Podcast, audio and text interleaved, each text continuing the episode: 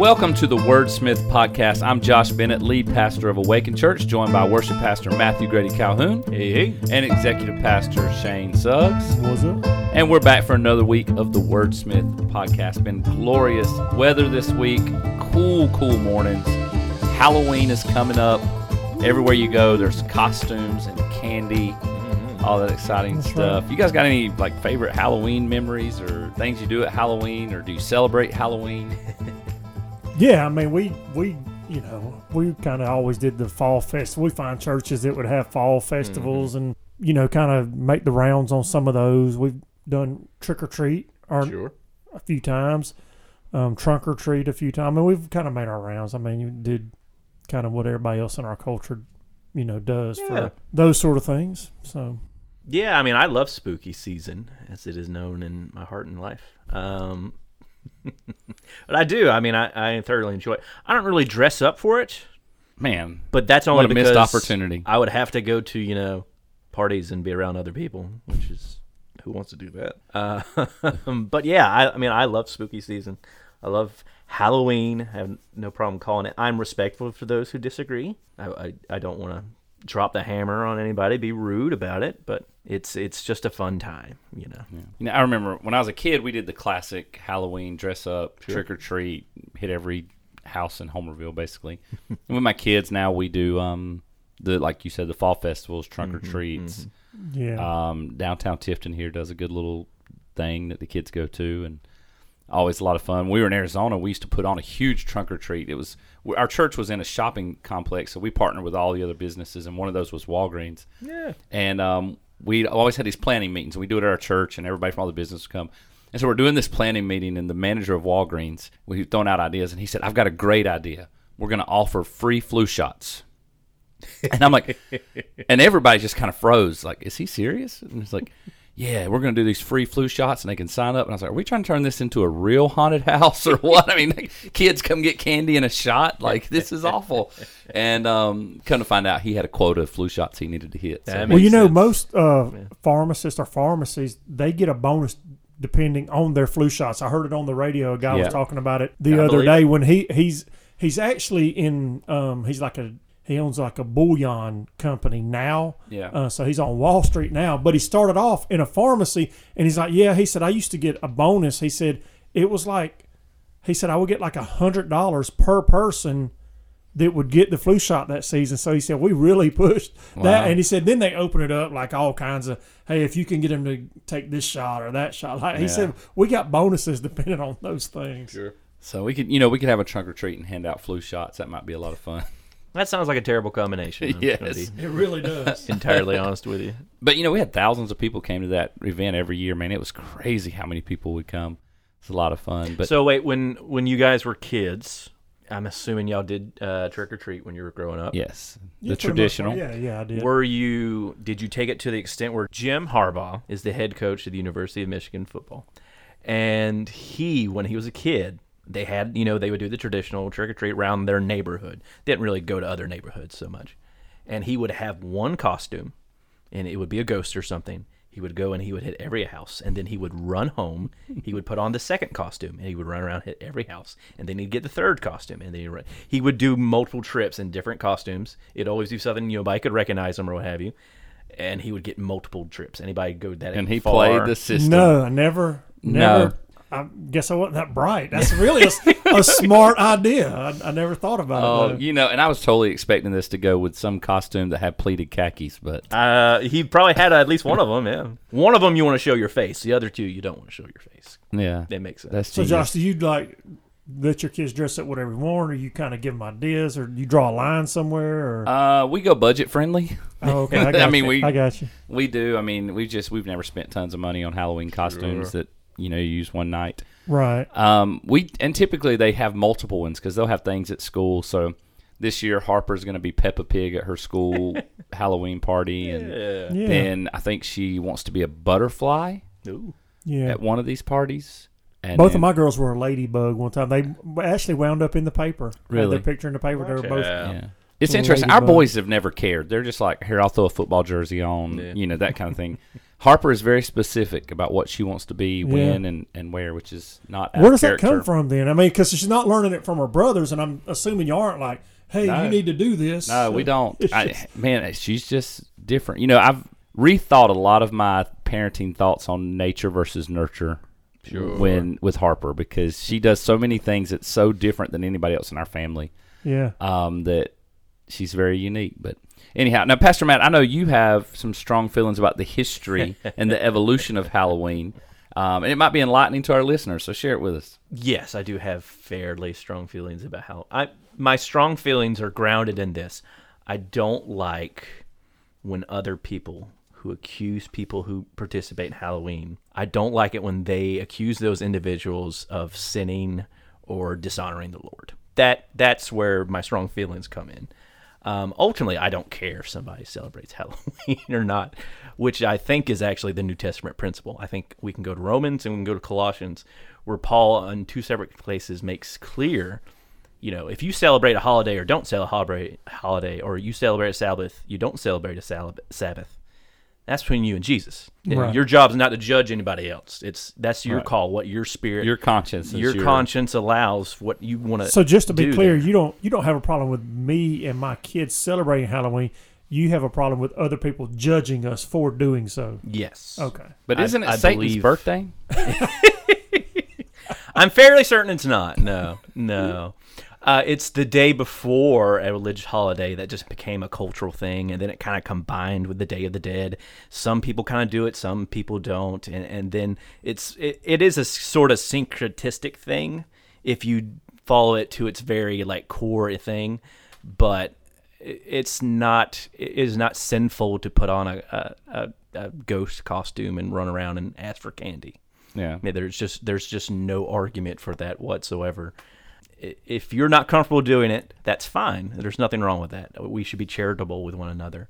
But one of the interesting thing it's it's a long post um, at Theophilus, I think was the name of the website.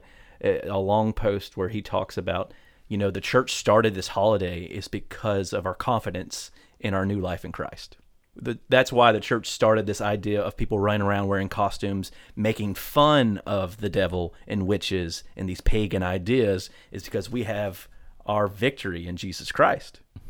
We we can make we can point to the devil and we can laugh at him and his forces and his evilness, not because um, we're so strong, but because we're strong in Christ that enables us to now recognize that we one day will with uh, the apostles before us, we will judge the spirits and the fallen angels or what have. So was it always called Halloween? It well, Halloween is the combination of All Hallows Eve. Okay. So the day is All Hallows, right? And then the day before is All Hallows Eve, and Okay. that over time became Halloween.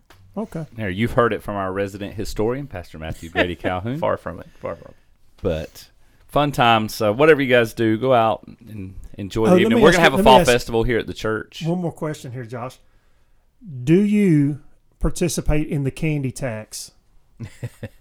Yeah, Yeah, we we always did. We're like, okay, look, you can go to the fall festival, get as much candy as you want, but I get all the Reese cups out of the bag, or you know, or at least a Yeah. certain percentage. We always issued a candy tax in our house. yeah. No, it's just too valuable of an opportunity to teach American government and politics and how Uncle Sam works. I, I just I don't want to deprive my Sure. children of that opportunity to understand what tax truly is. Yes. Uh, for the record, uh, obviously the, the, the candy tax didn't apply to me, but if the day comes, yeah, absolutely, absolutely. I'm, I'm Well, grabbing those Reese's. So okay, okay, so that's your that's what you would grab. Oh, I the love Reese- Reese's. Yeah, Yeah. I, I purposely don't buy them because I know I'll eat a whole bag in one setting. Yeah. My favorite when I was a kid and come home from Halloween and we just pour all the candy out on the floor Yeah. and my parents had to check it. Which Yeah. now my wife organizes it. Like she creates bins of because she's real big on candies not mixing because I guess somehow the scent makes the flavors blend. I don't know. There were some of them I just threw away. Some of that. Look, go out and spend a couple of dollars on candy. If you're gonna give out Just- candy, give out just good candy. coming from a child who was disappointed a lot as when, when I was a child and I would get candy and I'd get home I'm like, what is this kind of candy? And it was like it tasted like sugar poured on cardboard. You know, it was just awful. Like go spend you know five dollars. Or of course, I think it's more It's than a that lot now. more than that now. Uh, uh, but you know, buy buy some good candy. Yeah, no candy corn. All right, well, let's move on. Today, we're going to continue our discussion on the story of Elijah and we're going to be in 1 Kings chapter 21. Pastor Matthew, would you read 1 Kings chapter 21 for us? Yes, sir. Some time passed after these events. Naboth, the Jezreelite, had a vineyard, and it was in Jezreel next to the palace of King Ahab of Samaria. So Ahab spoke to Naboth, saying, Give me your vineyard so I can have it for a vegetable garden. Since it is right next to my palace, I will give you a better vineyard in its place, or if you prefer, I will give you its value in silver. But Naboth said to Ahab, I will never give my father's inheritance to you. So Ahab went to his palace resentful and angry because of what Naboth the Jezreelite had told him. He had said, I will not give you my father's inheritance. He lay down on his bed, turned his face away, and did not eat any food. Then his wife Jezreel came to him and said to him, Why are you so upset that you refuse to eat? Because I spoke to Naboth the Jezreelite, he replied, and I told him, Give me your vineyard for silver, or if you wish, I will give you a vineyard in its place. But he said, I won't give you my vineyard. Then his wife Jezebel said to him, Now exercise your royal power over Israel. Get up, eat some food, and be happy. For I will give you the vineyard of Naboth the Jezreelite. So she wrote letters in Ahab's name and sealed them with a seal. She sent the letters to the elders and nobles who lived with Naboth in his city. In the letters she wrote, Proclaim a fast and seat Naboth at the head of the people. Then seat two wicked men opposite him, and have them testify against him, saying, You have cursed God and the king. Then take him out and stone him to death. The men of his city, the elders and nobles who lived in the city, did as Jezebel had written, had sent word to them, just as was written in the letters she had sent them. They proclaimed a fast and seated Naboth at the head of the people. The two wicked men came in and sat opposite him. Then the wicked men testified against Naboth in the presence of the people, saying, Naboth has cursed God and the king. So they took him outside the city, stoned him to death with stones. Then they sent word to Jezebel, Naboth has been stoned to death. When Jezebel heard that, Na- that Naboth had been stoned to death, she said to Ahab, Get up and take possession of the vineyard of Naboth the Jezreelite, who refused to give it to you for silver, since Naboth isn't alive but dead. When Ahab heard that Naboth was dead, he got up to go down to the vineyard of Naboth the Jezreelite to take possession of it. Then the word of the Lord came to Elijah the Tishbite Get up and go meet King Ahab of Israel, who is in Samaria. He's in Naboth's vineyard, where he has gone to take possession of it. Tell him, This is what the Lord says Have you murdered and also taken possession? Then tell him, This is what the Lord says In the place where the dogs licked up Naboth's blood, the dogs will also lick up your blood. Ahab said to Elijah, So, my enemy, you found me, have you? He replied, I have found you because you devoted yourself to do what is evil in the Lord's sight. This is what the Lord says I am about to bring disaster on you and will eradicate your descendants. I will wipe out all of Ahab's males, both slave and free, in Israel. I will make your house like the house of Jeroboam, son of Nebat, and like the house of Baasha, son of Ahijah, because you have angered me and had caused Israel to sin. The Lord also speaks of Jezebel. The dogs will eat Jezebel in the plot of land at Jezreel. Anyone who belongs to Ahab and dies in the city, the dogs will eat, and anyone who dies in the field, the birds will eat. Still, there was no one like Ahab, who devoted himself to do what was evil in the Lord's sight, because his wife Jezebel incited him.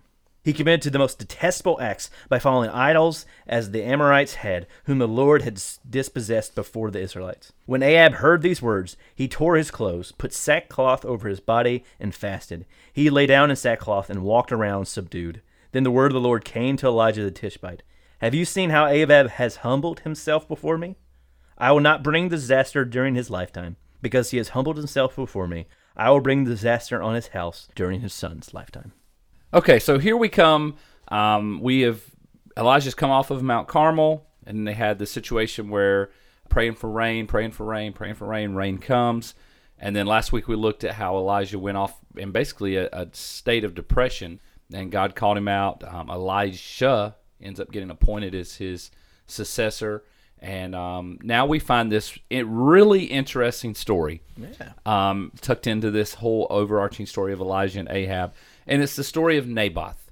My guess is, if you're listening to this, you may may or may not have heard of Naboth, or if you have, it just kind of went in one ear and out the other because he's not what we would call a major character in the mm-hmm. scriptures. Mm-hmm. But it's a, just an amazing little story here, and I think ultimately has gospel implications we'll talk about later on. But let's talk about Naboth. Who who was this guy? If you wanted to, you know, put it succinctly, a nobody. Yeah. Yeah, he mean, wasn't. He wasn't wealthy. wasn't well known. Of course, we'll get into it later. But he was a Christ type in the Old Testament, so Yeah. we know that. Um, and he find he kind of wanders himself into this story because he has a really nice piece of land beside the king's palace, and uh, Ahab looks out and is like, "Hey, I want that."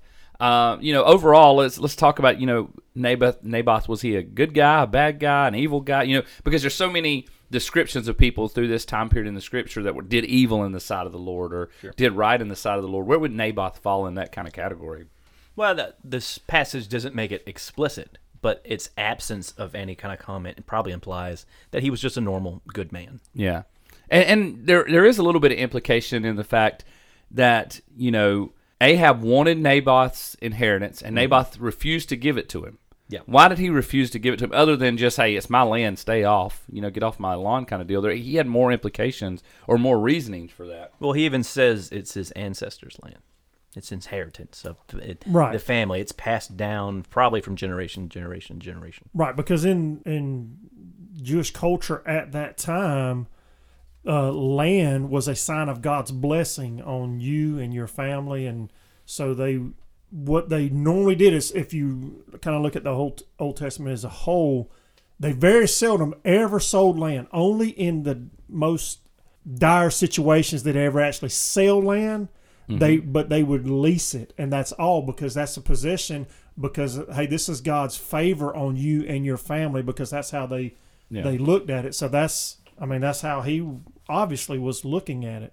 Yeah, well, and some of the reading I did actually implied that he would be, have been breaking the law, um, the spiritual law, by by giving away this inheritance or making this swap. And so he says, "No, you can't have it. Um, you can't have my land." And, and that's where I was getting at. That would imply that you know he was not just I want my land, but he was honoring the Lord and the, the law there, in the spiritual law that, of um, not breaking that inheritance. But he says no to Ahab. How does Ahab respond? Like a mature adult king, right? No, uh, quite the opposite. Uh, spoiled brat would probably be the nicest way to say it. yeah. And you were able to see really who kind of had the authority in the kingdom. Yeah. Um, but I mean, but with the curse, God still held him responsible, um, even though it's kind of Jezebel pulling the strings, so to speak, uh, using his uh, seal Yeah. and all that. kind of takes you back to the garden.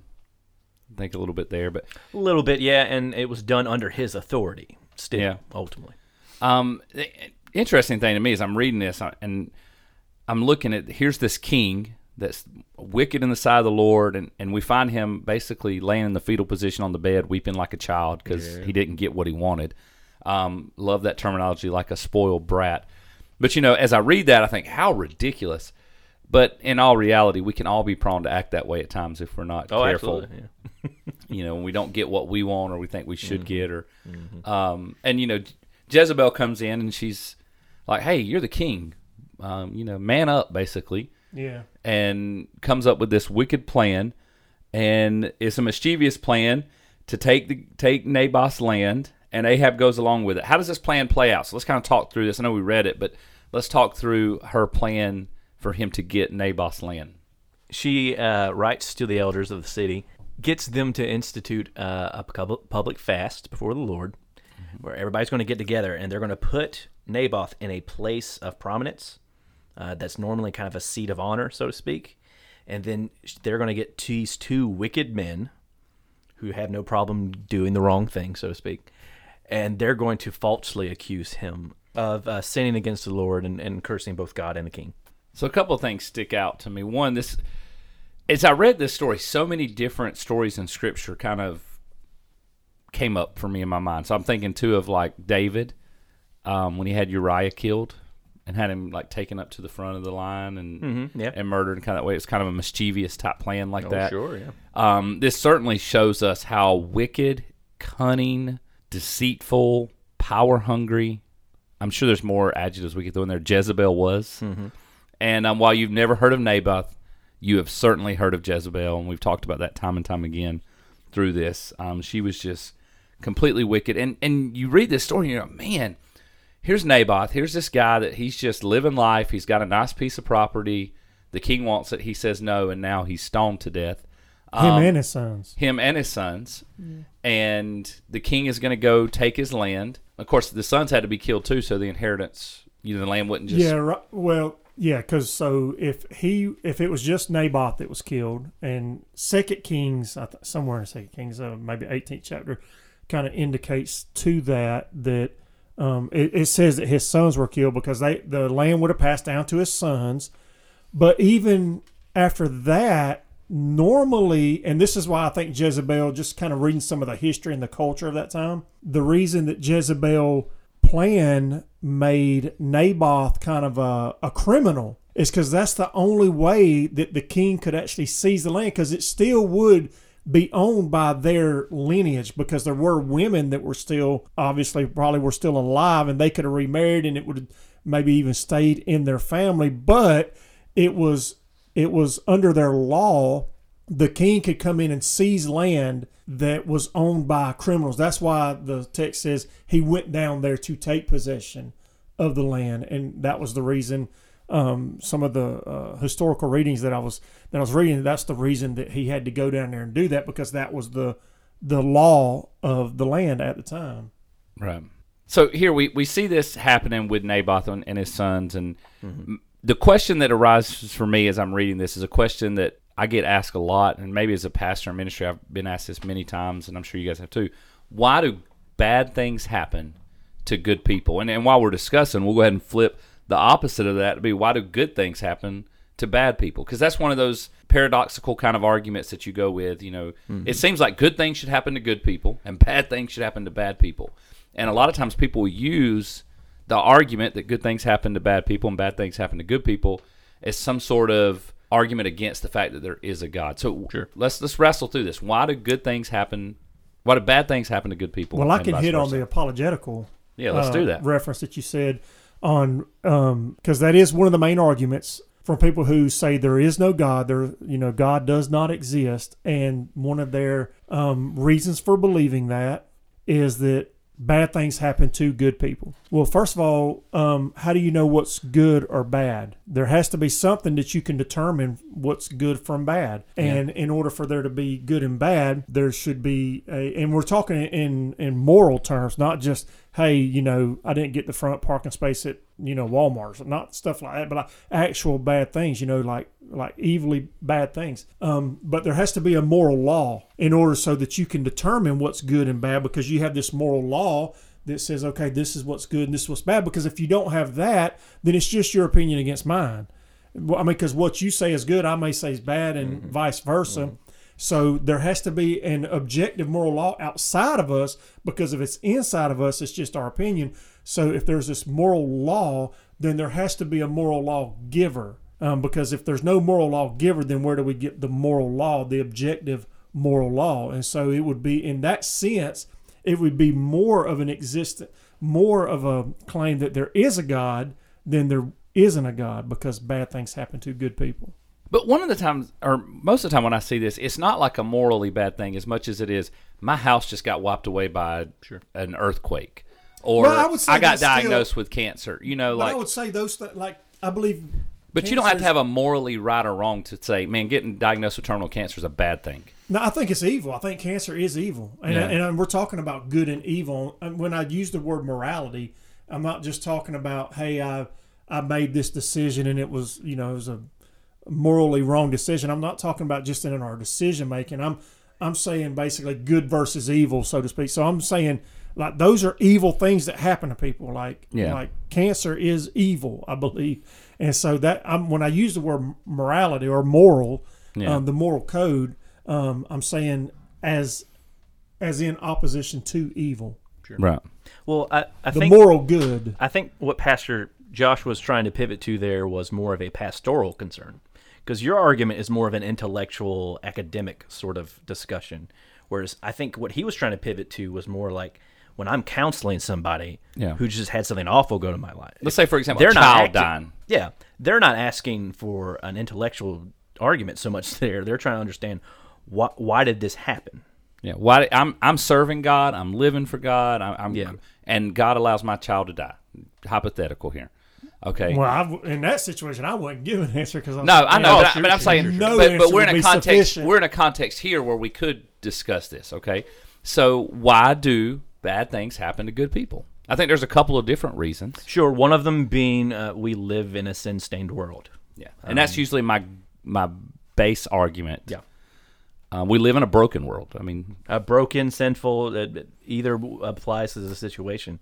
Uh, if what the gospel and what the scriptures witness to is true, right? That the world isn't as it's supposed to be. There is judgment. There is consequence, uh, sinful consequence in this world. Then there are going to be some things that we can point to and we can explain, sort of like Proverbs. If you do good, good will follow. If you do bad, bad will follow there will be things like that but then there will also be things that are outside of anybody's immediate explanation yeah. outside of anybody's ability to say oh this happened because of that yeah. Right. And this is one of the, and a child dying in most cases is one of those things. It's yeah. not a question of somebody's fault. Yeah. And i think one of the things that people fail to take into account or maybe they just don't think through it deeply enough is that sin broke the world in every possible way. Sure. So when we see a thing like a hurricane that wipes out a city and, and kills people and takes their homes and all those things. Mm-hmm. Like that's a byproduct of living in a sinful world. Yeah. Because sin broke a perfect creation. Mm-hmm. It bo- broke all of our relationships, our relationship with God, relationship with His creation, relationships with each other, and all of those things. And sickness is a part of that. Yeah. Um, you know, part of the curse and part of being in a sinful world. So I think that's yeah. part of it. In Naboth's situation, I've heard people say, you know, I believe people are inherently good. Now, I've, you know, we hear that you hear that yeah. quite a bit. But in like if somebody was asked Naboth, he probably said, "No, I don't think people are inherently good." Yeah, maybe um, most people, but not Jezebel. Right. Um. But like even like I've heard people say, "Well, you know, you know, I believe everybody's inherently good," but like that, it just doesn't play out in the world like that. You, um, time and time, like one of the things people don't trust other people. You know, you I hear people say, man, I would do this if I didn't have to be around people. Like we don't we, we don't like being around. And I, there's yeah. other reasons for that, but I think um, sin being in the world is part of that reason because people aren't just inherently good. Yeah, and also it's one of those things you almost uh, you kind of hate to bring it up, but there's also a place to understand. You know, good is not a super well defined term. Mm-mm. right? Right. It good means a lot of different things, and it kind of goes back to what Pastor Shane was saying was the apologetic argument. It, it, good means different things in different places. There's sure. uh, good is a sort of fairly vague term yeah, or whatever. Um, so when, when some people say, "Well, why do bad things happen to good people?" they don't necessarily mean why do bad things happen to righteous people they mean things like why does bad things happen to you know this guy who as far as i know i like and think yeah. he's pretty swell and doesn't seem to be doing anything obviously bad like a murderer or something like that so they're they're thinking of it in those terms whereas uh you know if you're talking about like romans where it says there's none righteous, no, not one. Well, that's righteous. And sometimes yeah. people translate that to good, but those are different words. Yeah. Righteous is justified, yeah. sinless, perfect, holy. Mm-hmm. Well, nobody said Or as Jesus said, there's only one good. Yes. Um, when he was asked about what good deed must you do, mm-hmm. and yeah, and, and a lot of times, what do you call good? And, and, I don't, I don't know about y'all, but a lot of times when I, when I have personally been asked that question, they're like, "Why did bad things happen to me?" Yeah, like, why did this happen to me? And and again, like going back to Matt said, um, if you were to ask most people, hey, define what a good person is, they will start describing themselves.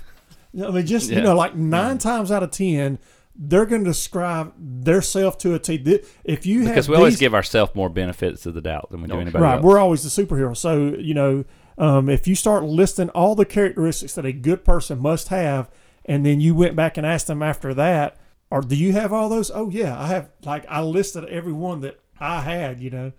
Uh, right. But but that's just again that's that's still part of the fallen nature. Yeah, and and I think that's the probably the base answer. I also think sometimes, quote unquote, bad things happen to good people because it's spiritual warfare.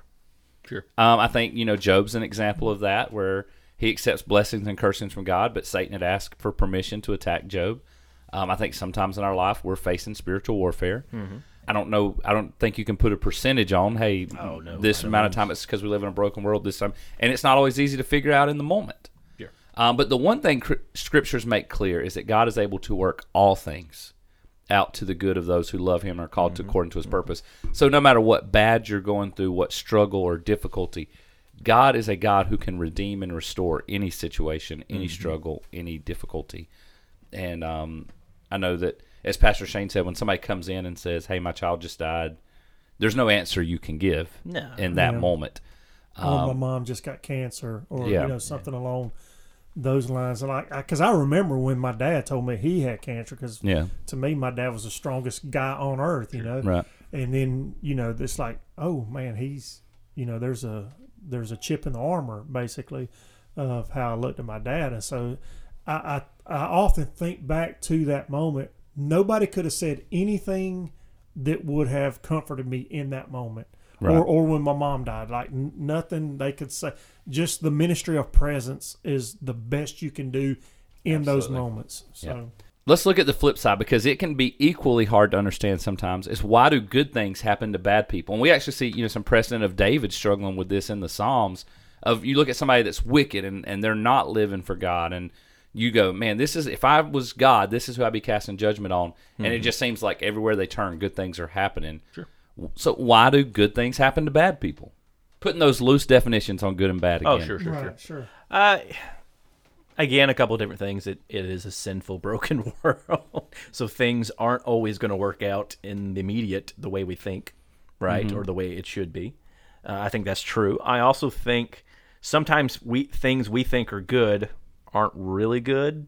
Like maybe money, fame, power. We we often because those are things we often want. Uh, we often think those are inherently good things, but in a lot of Yeah, cases, those they're not. blessings. Yeah. Yeah. and a lot of They're times usually they're not. curses in disguise. Yeah. Uh, the love of money is the the a root of all sorts of evil. So uh, you got to be careful with that, with your definitions and, and whatnot. Um, sometimes I also think, um, uh, you know, because the Bible says, you know, God rains on the just and the unjust.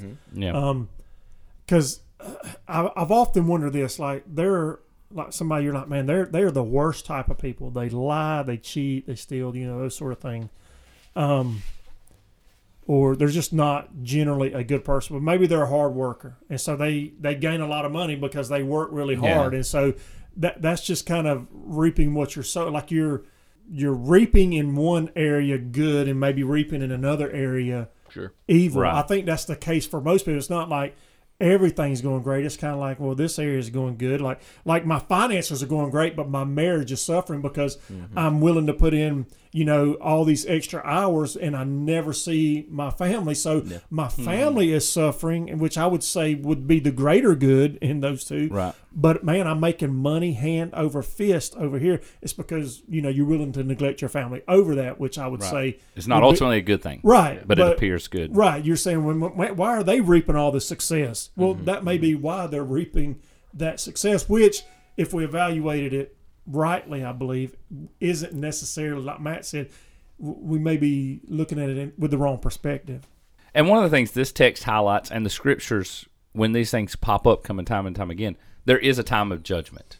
Oh yeah. And ultimately, that is when God brings down his judgment, not necessarily in every little situation that we see hmm. in this life. And so here you go, man, works out pretty be- well for Jezebel and Ahab until you read the rest of the chapter Sure. and you understand, hey, there's more to this story. So Elijah is prompted by God to confront Ahab. And what's his message to Ahab? I've about had it with you. That's kind of how God. Yeah. I mean, God's kind of. He's like, look, I'm done with you, Ahab. Like, I'm, you know, I'm passing judgment, and this is what it's going. to This is what's going to happen to you and your family and your heritage. Yeah, he it, he basically foretells uh, total annihilation, essentially. Yes. And I mean, very detailed.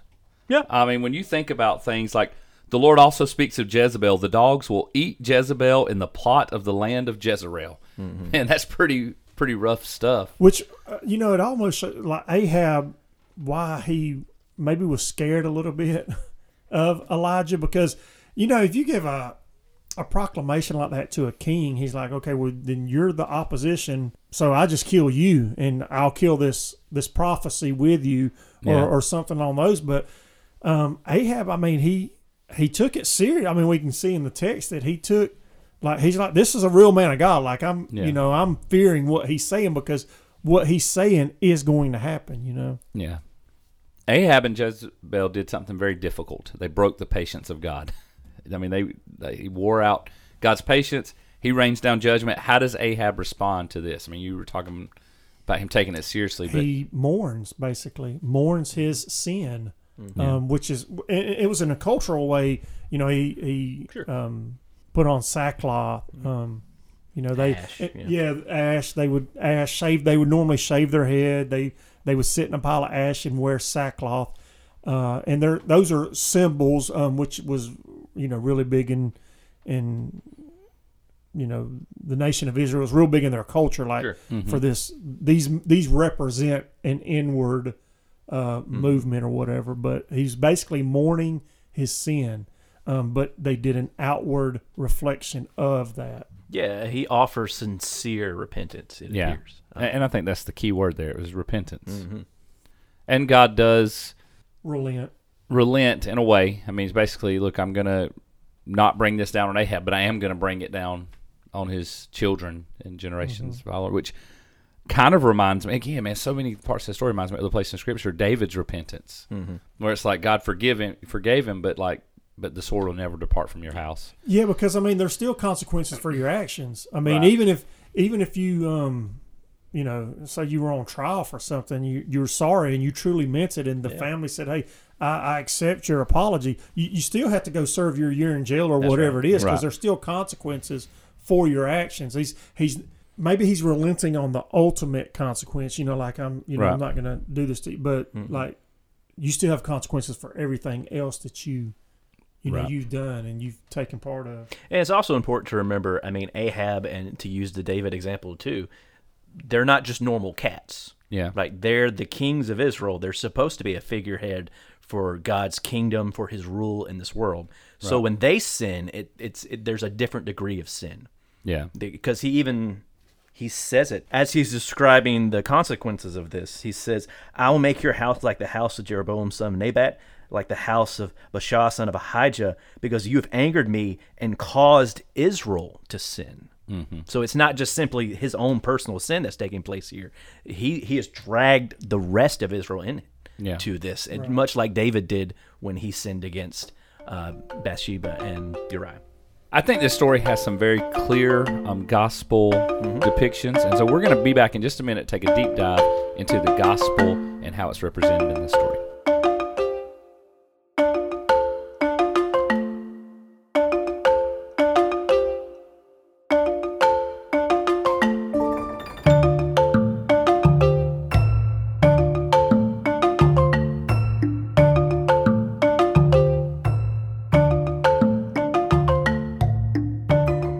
All right, we are back from our deep dive, and we're going to be talking about how this picture represents the gospel as a whole, and um, how the judgment that we see here shines the light on the gospel and eternal judgment. So, what are you guys' thoughts as you read through this chapter on the gospel and how it's represented um, and presented and foreshadowed and all those things? Well, I think in at least a couple of similarities, and I, I mentioned it earlier that Naboth was a type of Christ because there are some similarities in his situation and the trial and crucifixion of Christ. One being that they they proclaimed a fast and uh, or they instituted a fast. It's not like your family or my family doing a fast. They're they're instituting a fast for all of these people. And the reason they would do this is because there has been some sort of sin or calamity in the camp. Like there's something that we have to rectify between us and God, and we do that through this fast. And so they they were doing that, and then um, of course Jezebel's plan was to use basically use uh, Naboth as a scapegoat. Like, hey, it, it was him who sinned against God, and so we through this fast we have we have found out who it was, and if we stone him to death, then you know we're good between us and God again, so to speak. And so in that sense, and, and he was innocent. So Christ was innocent as well.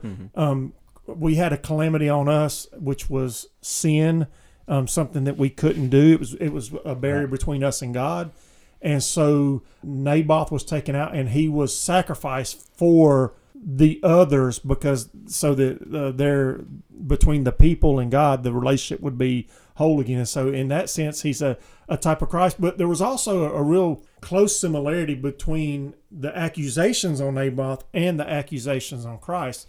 Um, they um, accused Naboth, you have sinned against God and the king, you know. Um, and uh, correct me if I'm wrong, but during the trial of Christ, I said, um, they basically said, hey, you have blasphemed God and Caesar, basically, um, in, in kind of that that same sense. So some of the charges that were brought up on both of them are really uh, similar, and so I think there's some similarities between uh, the situation of Naboth and the um, the crucifixion of Christ. I, that that obviously holds up very well. Uh, the thing that kind of jumped out at me was we see an undeserving person sincerely repent, and then that sincere repentance being honored, Yeah. which is really what the gospel is: is that none of us actually deserve God- any of this stuff we've gotten. God showed mercy. Like we we talked uh, in the last segment, you know that Ahab basically mourned his sin, and Yeah. you know repentance and trusting in Christ is essentially you go through that process of mourning your sin, and after he mourned his sin, God showed mercy. Yeah. Uh, Well, you know, it's so interesting because this story's been playing out for us week after week after week in the Bible chapters, um, in the story in actual time, years. Sure. And God is calling Ahab to repentance. And it's kind of like this thing like, well, this didn't do it, and this didn't do it, and this didn't do it, and this didn't do it. But finally, Ahab repents. And man, how we can be like that in our lives so many times to where it takes the final straw almost to bring us to repentance. Or, you know, you hear people have to hit rock bottom Sure, um, kind of thing before the gospel really begins to take root. that's true. Often, Um, one of the things that jumps out to me at this passage is that sin has to be judged. That there is a judgment for sin. I think this passage makes that pretty clear. And one of the, the things to me, so obviously Ahab repented beforehand, but as I read this, it reminds me of the promise in Scripture that every knee will bow and every tongue will confess that Christ is Lord, and that we will either repent before or after. And um, I don't know why, but when I see this story of Ahab, when it was kind of like, okay, I can see the judgment, now it's in front of me, then I will repent. And for some people, that repentance will be too mm-hmm. late mm-hmm. um, because they will have already missed the opportunity of accepting Christ and receiving the gospel. I think it's very interesting that as we look at a chapter here, that all three of us saw different angles of the gospel, hmm. and it just it reminds makes me even think even more how rich this hidden gem in First Kings is of the gospel and how representative mm-hmm. it is. And there's so much of the gospel that we miss in the Old Testament when we don't really try to dig for it and look for it and um, focus on it. In some chapters like this, it kind of jumps out at you. One thing I think that you mentioned earlier that we don't think about as often is that King Ahab and Jezebel, because of their wickedness, they essentially wore out the patience of God, and God was going to pass judgment on them. Um, and and we don't think about that, you know, very often. I, I and I, we feel it sometimes though, don't we? I mean, sometimes you know, I think of the Casting Crown song. Maybe we've even talked about this season. Uh, they said, you know, sometimes I think I'm just one sin away from God just leaving Right. me where He found me, and we think we feel that.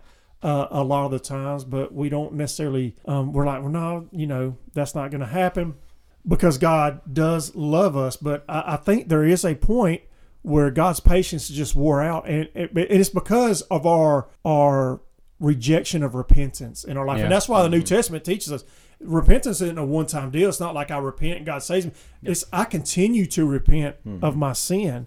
Because I and it's not because I hey I don't want God's judgments because I want a closeness with God Right. you know I want to be close to Him so I want and what stands between me and Him is is this sin that in, in my life and so I want to repent I want to continually repent of Right. that sin and we see none of that in Ahab and Jezebel's life it kind of came Right. it kind of came to this point where it's like okay you're you're just not going to do this so he passes judgment and then Right. Ahab repents yeah, and that's the thing is that he still ultimately ends up honoring that repentance. right a- maybe absolutely, maybe absolutely. and this is conjecture to some degree i want to make that clear maybe up to this point ahab and jezebel they regretted the things they had done to israel.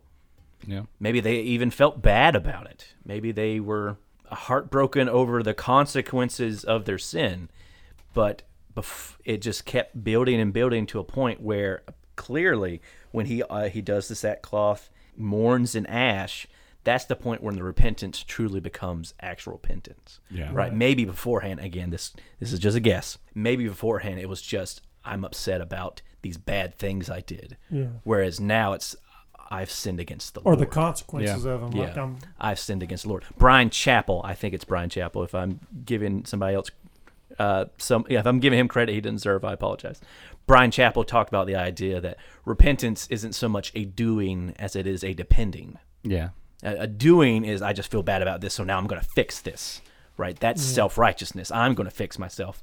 Whereas the, uh, if repentance is depending, it's saying I trust that God will deal with the sin within me. He will forgive me, and now I will live in light of that forgiveness. And I, I think that's what we kind of see here a little bit with Ahab. Yeah, Sometimes it's I, I'm not not sorry I did it. I'm just sorry I got caught. So, Yeah. So, And so that kind of false repentance, like you're not Yeah. really sorry for what you did. You're sorry for the consequences that it brought about Yes. back to you. Yeah. So As you guys were both talking, I couldn't help but think of that sermon by Jonathan Edwards, "Sinners in the Hands of an Angry God." That Mm-hmm. you know, at any moment, He could pull those hands out that's protecting us from um, eternal damnation, ultimately. But Yeah. Great thoughts. That's our deep dive into the gospel depictions here in 1 Kings chapter 21. We'll be back in just a second to wrap up this week of the Wordsmith.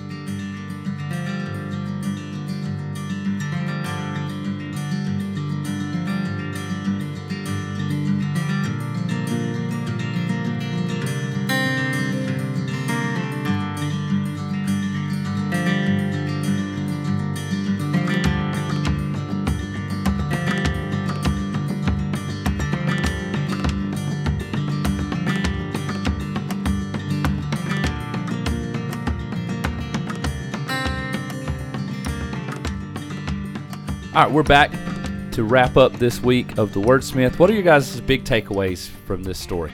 Uh, the thing that really kind of jumped out at me as I was reading it yesterday was God's care for the little man.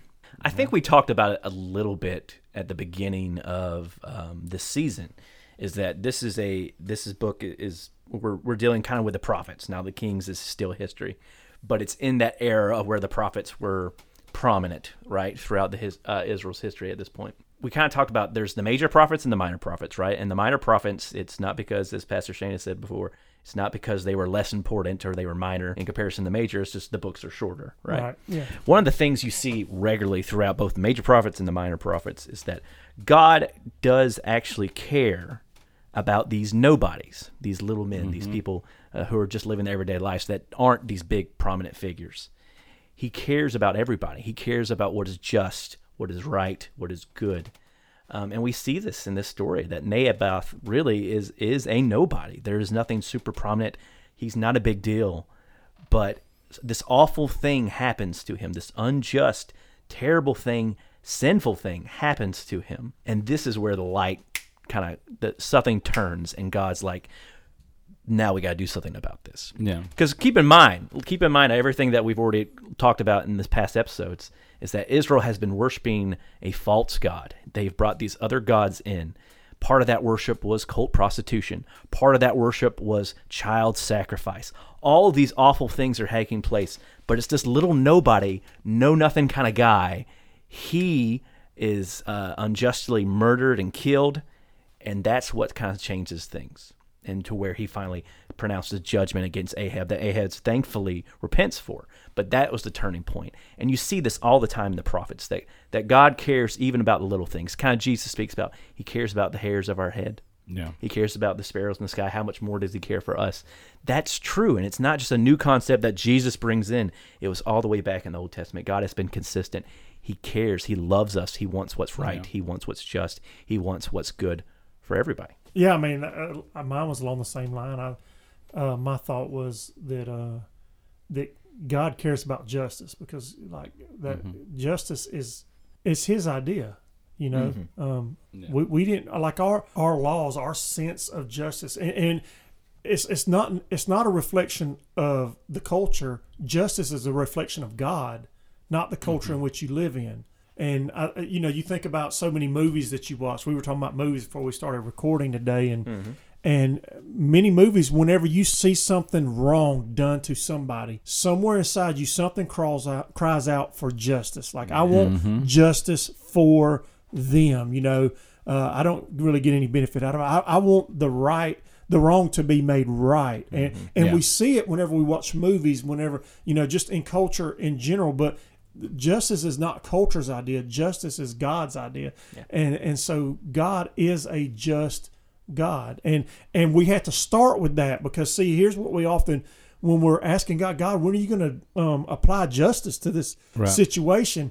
We, we had to start start with the thought like God is a just God. Like I think we had that's Right. where we had to start, but that's kind of where we wind end up at many times. We don't we don't start there. Now I'm gonna start with the idea that God is just. Then I evaluate this situation against that, what I know to be true. Mm-hmm. Right. And that leads into my big takeaway is that ultimately God will be vindicated. Yes. And um, sometimes we don't like God. Why are you allowing this to go on? Why are you doing this? Why don't you bring judgment? And ultimately, He will, and Yeah. ultimately, all things will be um, vindicated, and He will be honored and worshipped and in the right place. And I think this story highlights that very, very well. Uh, man, it's been an interesting story this week. Uh, great opportunity to talk through the scriptures again. We will be back next week with episode nine of season three, the Wordsmith podcast. No matter how you listen to the Wordsmith, whether it's on Google Play, Apple Podcasts, Spotify, Overcast, almost anywhere that podcasts are played. Thank you for listening. Like it, review it, share it, let others know about it, and we'll see you guys next week.